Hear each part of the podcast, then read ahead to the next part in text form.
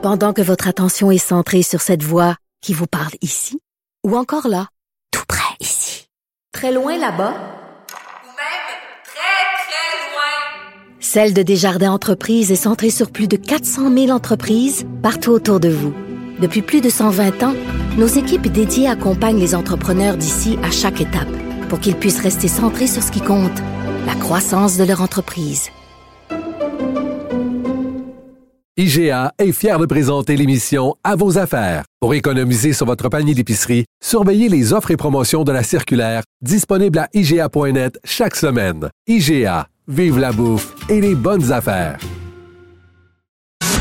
L'exercice lui-même, Mario Dumont, va faire sortir plus de vérité sur ce qui s'est véritablement passé à ce moment-là. Gérez donc ça, s'il vous plaît. Isabelle Maréchal. Mais c'est parce qu'à un moment donné, si on paye pas tout de suite, on va payer tout à l'heure. La rencontre, Maréchal Dumont.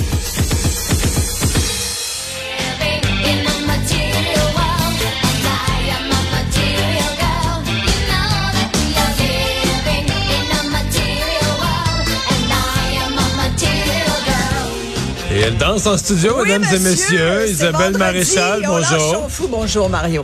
En fait, c'est, c'est un sujet sérieux. Tu sais que, que j'étais euh, ado. Oui, ben moi aussi. Puis on, on la regardait, la vidéo Material Girl. Là. Ben, c'est sûr. On essayait de comprendre est-ce ce qu'elle que, voulait dire, Madonna. Là. Est-ce que tu sais ce qu'est une Material Girl? Non, mettons que je dis ce non. Que, ce que le terme veut dire, là, puis j'ai, j'ai revérifié avant de t'en parler, une Material Girl, c'est une fille déterminée qui sait ce qu'elle veut euh, et qui est indépendante. Alors, cette chanson-là de Madonna, à l'époque, euh, voulait dire, voulait dire, je suis libre, je fais ce que je veux de mon corps, je dis ce que je veux et je m'assume complètement. C'est fabuleux. C'est les années euh, fin quatre-vingts, quatre-vingt-dix. C'était cette, cette époque-là. C'est pour ça que Madonna a tellement euh, marché chez les les ados et les adolescentes comme moi aussi. Pour moi, c'est une icône euh, magnifique. Et, et, qui coûte et, un peu cher à aller voir maintenant. Ben oui, ben ça, c'est le seul bout. Ça, c'est le seul bout. Ça, là-dessus, je n'irai pas là parce que malheureusement, je n'irai pas la voir. C'est beaucoup trop cher pour moi.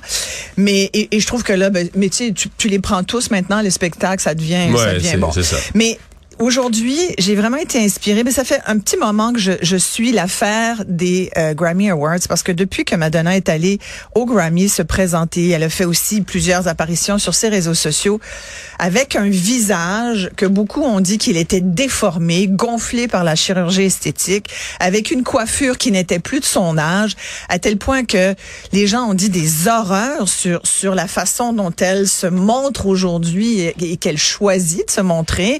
Je, Madonna, c'est une icône de la musique, de, de la pop, mais c'est aussi une icône de mode. Elle a lancé des tendances. Moi, je pense que j'ai encore mes crucifix de, l'ép- de l'époque, tu sais, mes, mes trucs en dentelle noire, puis le, euh, une petite jupe en tulle aussi que je mettais avec des leggings, puis des bottines, puis un col de cuir, tu comprends?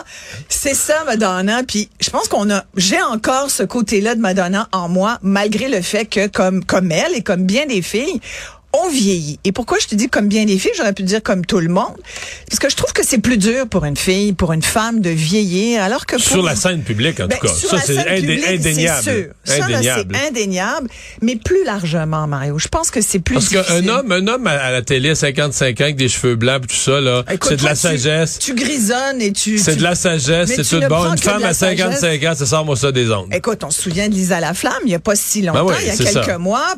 Écoute, il s'est même pas gêné son, son nouveau patron de dire hey, « Moi, les cheveux blancs de Lisa Laflamme, là, non, plus capable de voir ça, sortez-moi ça des ondes. » Peux-tu croire quand... Mais c'est la norme, là. C'est épouvantable. Oui, c'est, c'est, et il faut le dénoncer et c'est ce que je veux faire aujourd'hui. Je le dénonce et je vais même plus loin. Je veux dénoncer ce que je considère être du, de l'agisme systémique. Oh! Pas le mot systémique. Oui, mais Isabelle! Et là, j'en appelle à tous les woke. Tous les woke qui nous écoutent. Où êtes-vous pour dénoncer ça? Tu veux dire, on dénonce tout, là. Tout est épouvantable. Le, tu sais, tu peux plus écrire comme tu veux. Il faut que tu mettes des yels, des nananas. Il faut que t'inclues, euh, il faut que tu dénonces tous les, comme, tu peux plus rien dire. Ah, mais tu peux dire les vieux, eux. Ah, ça, tu peux varger sur le dos courbé des vieux parce que il y en a que pour les jeunes. Et personnellement, Ben, moi, je me considère encore... Ben, mais je... les vieux, ils comprennent rien, de toute façon. Écoute, là, tu parles... Là, et ensuite, il y a tout... Évidemment, la technologie, ils comprennent pas ça.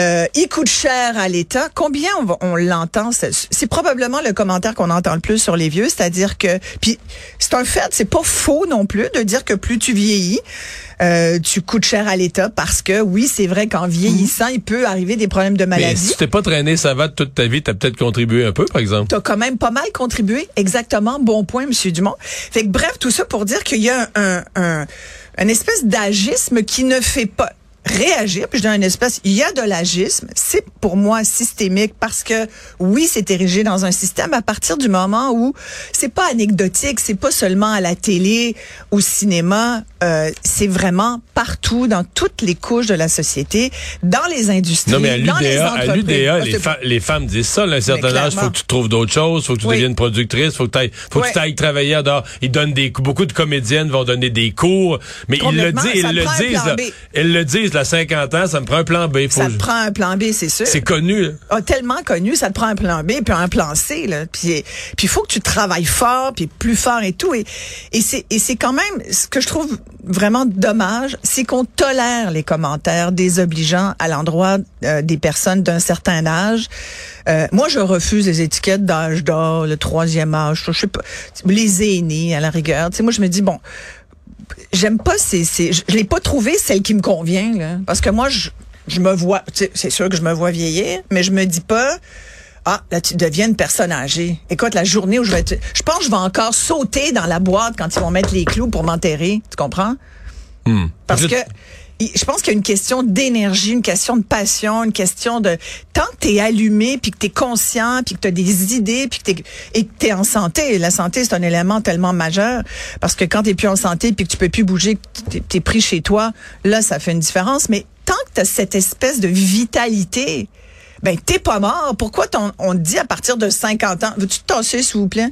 Tasse-toi, fais de la place aux jeunes. Moi, j'ai été jeune, tu l'as été, on a fait notre place, puis on est des X. On peut-tu te le dire? On peut-tu le dire bon, aux on a gens? Fait notre place à la pioche, nous. Hey, nous, là, en, t'en souviens-tu, à l'université, on, on nous disait, moi, je me souviens dans mon cours de journalisme, euh, Jacques Larue-Langlois, feu, ce grand professeur de journalisme, nous avait dit, bon, on était trente, combien il y en a parmi vous qui veulent être journalistes? On s'est tous levé la main, tu comprends, parce qu'on était... J'étais dans le cours de journalisme. On était dans le cours de... Alors, on, on croyait quand même en nos possibilités. Et il a dit, il nous a dit, hey, s'il y en a deux ou trois dans votre gang qui le sont, ça va être beau. Ça m'avait marqué ça. Et il a raison. Il a mais raison. C'était ça. Moi, je me souviens, mettons, de, de Parce des gens qui avaient étudié avec moi, X, ben oui. Sacrifié. Du monde a... qui avait un diplôme, un ah bac, ouais. mettons, à génie, n'importe quoi, commençait à travailler dans un magasin à temps partiel, envoyait leur C V tout partout.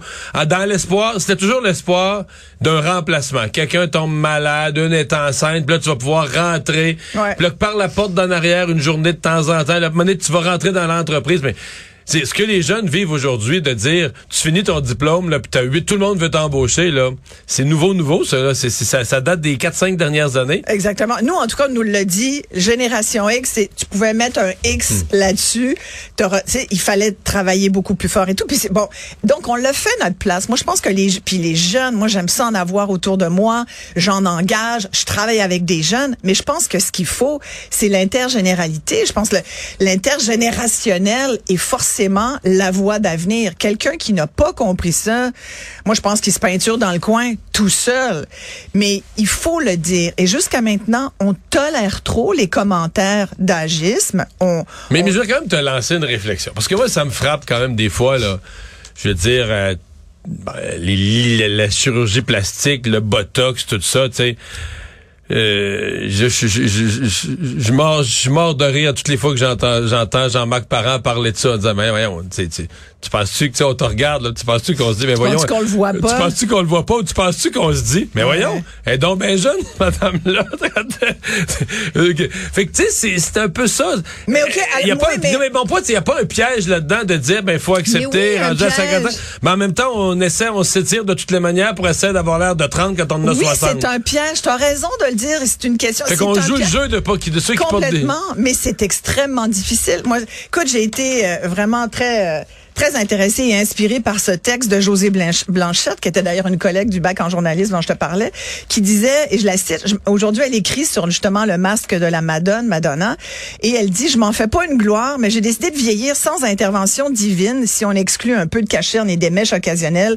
Je vieillis, vieillis, badass, et, euh, et, et, et je me retrouve là-dedans parce que moi je résiste. Jusqu'à maintenant, j'ai résisté à l'appel de, de la chirurgie et tout ça, mais mais sincèrement, je t'avoue que de temps en temps, je re-questionne ce choix.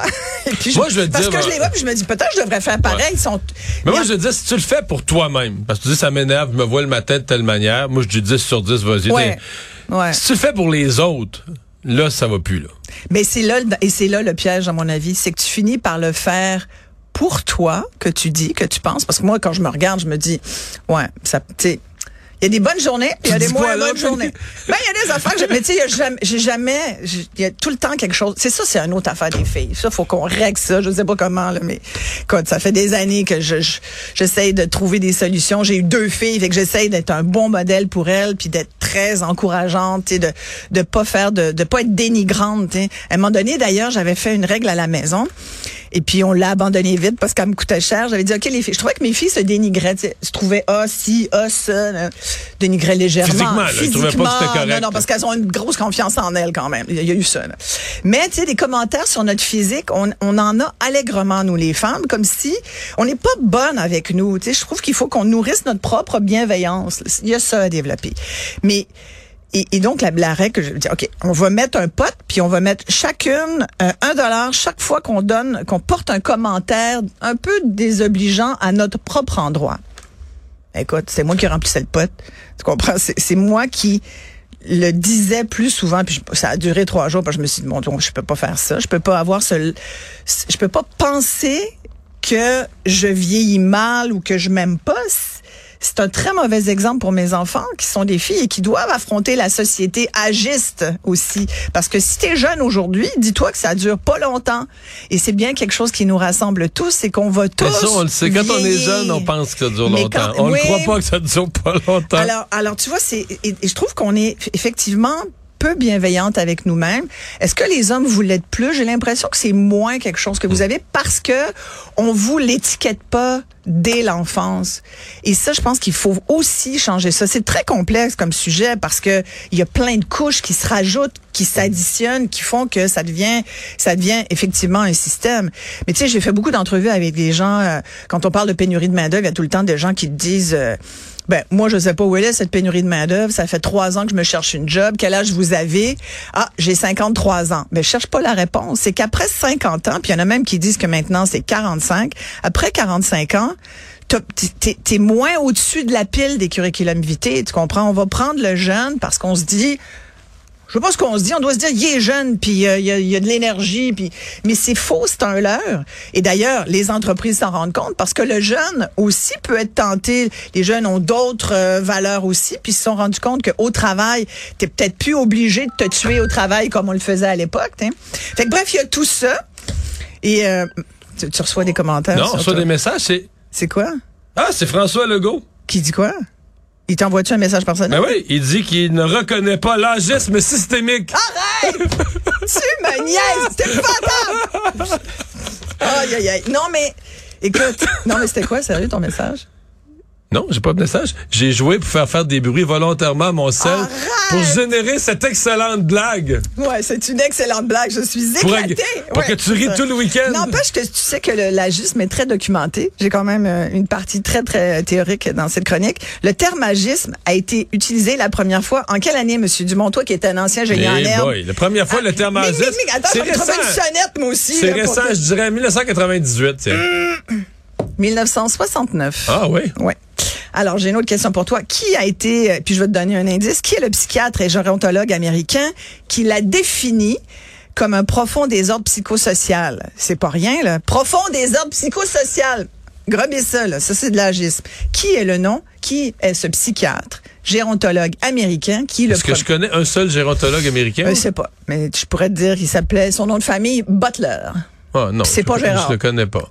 Robert, Robert ah. Butler. C'est un et, et les travaux du psychiatre Butler sont très très très intéressants sur, sur l'agisme, ouais. sur l'agisme effectivement. Et c'est de la discrimination. Alors j'en appelle effectivement à tous ceux non, qui crient. Euh, Butler en soixante-neuf a créé le terme agisme. Maréchal en deux mille vingt-trois a créé le terme agisme systémique. Voilà. Bonne fin de semaine, Isabelle. Merci beaucoup.